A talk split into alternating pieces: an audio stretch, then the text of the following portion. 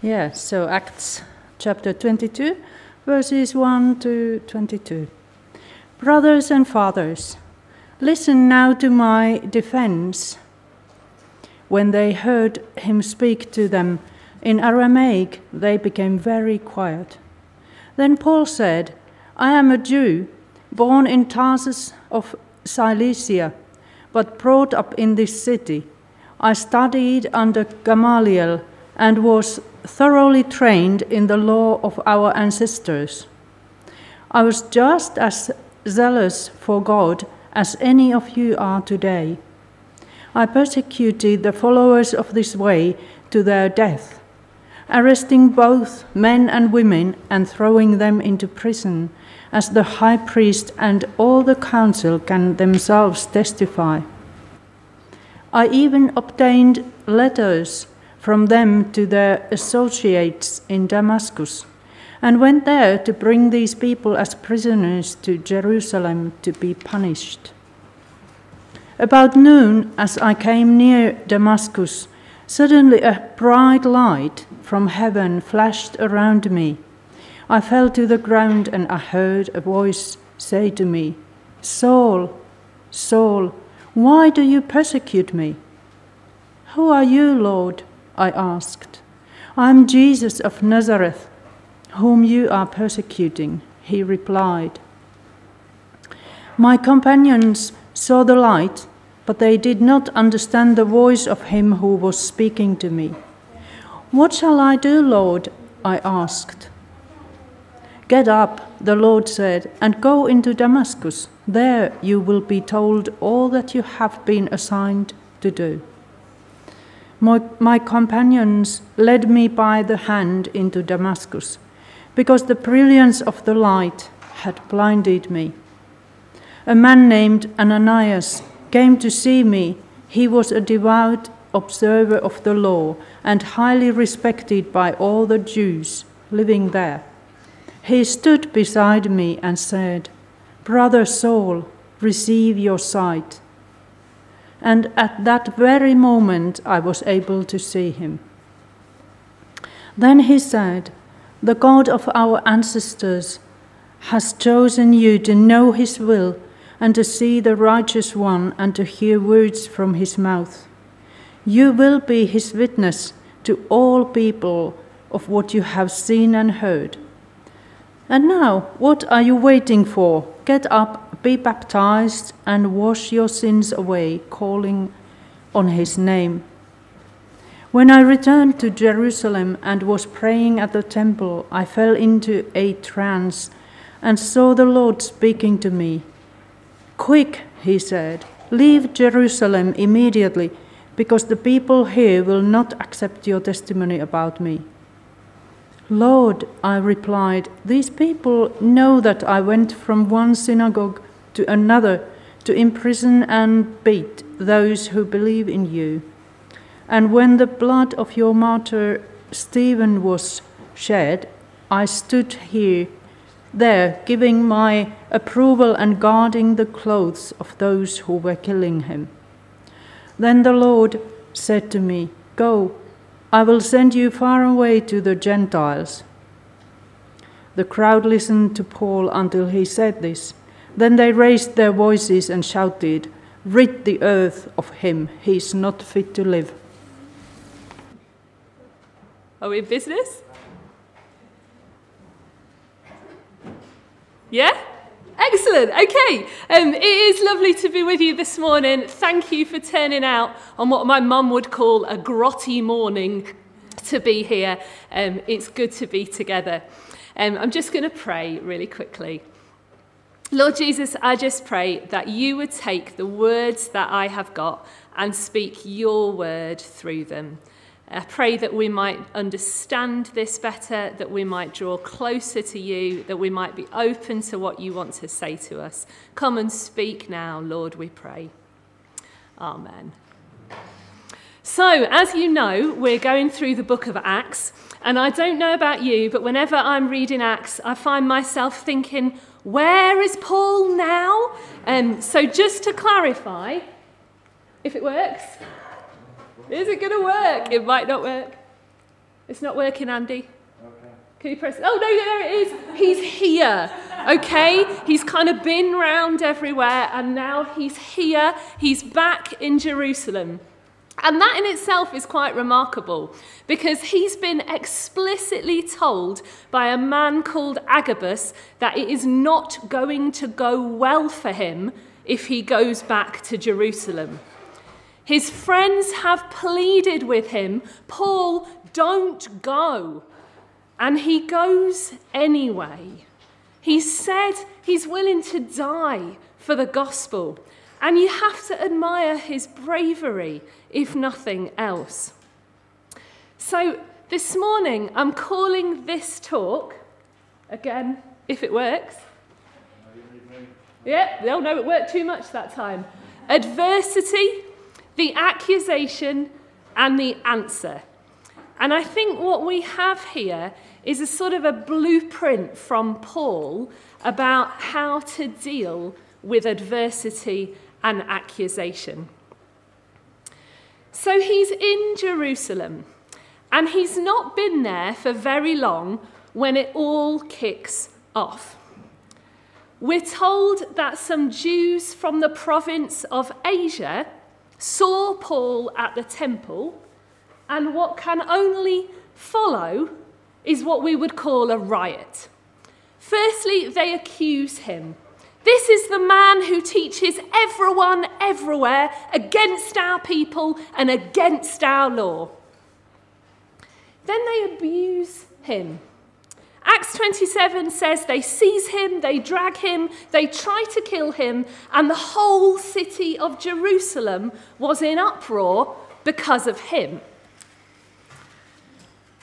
Then they arrest him. And then and only then do they ask him, Who are you and what have you done? Now, you'd think after all that effort and all that uproar that they would have known who he was and they would have known what he'd done, but apparently not. Verse 34 says that the chaos of the riot and the violence of the mob was so great that the Roman commander in charge could not get at the truth because of the uproar. I'll say that again. He could not get at the truth because of the uproar. I have some sympathy with that Roman commander. Sometimes it seems that we cannot get at the truth. Or that we know what the truth is, but for some reason we can't reach it. It's just beyond our grasp. We live in a world today where it's hard to get at the truth. We have a prime minister who can't confirm whether he was at a party or not. We have a parliament where you can be thrown out of the House of Commons for accusing someone of lying but not for actually lying yourself. We have public funds which are fraudulently wasted on unusable PPE during a pandemic, but hospitals who don't have the resources that they need to help people. Can we not get at the truth here? In this story, I feel like the Roman commander looking at the chaos in front of me and saying, God, what is going on here? So, what is the answer? Let's look at what Paul says. Here we go. It's a remarkable response from a man who has been entirely transformed by his encounter with the Lord. He starts by saying who he is. I am a Jew, born in Tarsus of Cilicia, trained in the law of our ancestors. And it's interesting that when he says who he is, he's really saying whose he is. I am a Jew, part of God's chosen family redeemed and set apart by God to be holy, blessed to be a blessing, to bring light into darkness. He's remembering and recounting who he is, his identity as a child of God. Let's turn this one right way around. Then he recounts what God has done for him. His conversion experience on the road to Damascus. There he is. Um, Ananias restoring his sight. God's call on his life to be a witness to all people of what you have seen and heard, and his call to the Gentiles. How do we, as God's people, address adversity? Paul gives us a blueprint here. We may never be the focus of an angry mob trying to kill us, but we do all face adversity and challenge every time we turn on the news, if nothing else. How do we respond?